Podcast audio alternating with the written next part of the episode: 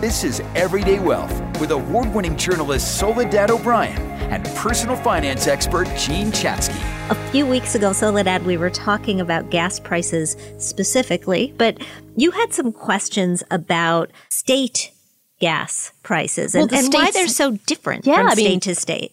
Exactly. They they differ. Um, you know, if you even just drive New York to New Jersey into Connecticut, I've been doing this lacrosse trips with my kids. So we're in Delaware, you know, and we're in Maryland and we're in uh, Massachusetts. Like, there's no consistency in gas prices at all, and I don't exactly understand why.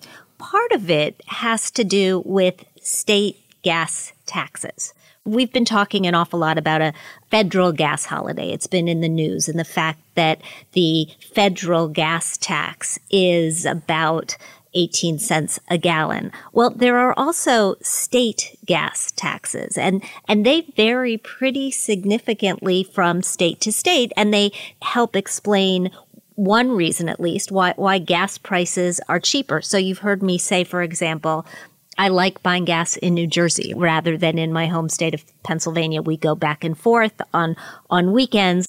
Gas taxes in New Jersey, although they've gone up recently, have historically been a little bit less expensive. Proximity to pipelines and to refineries can make a pretty significant difference in the price at the pump. So we know that prices are very high in California and Oregon and Washington.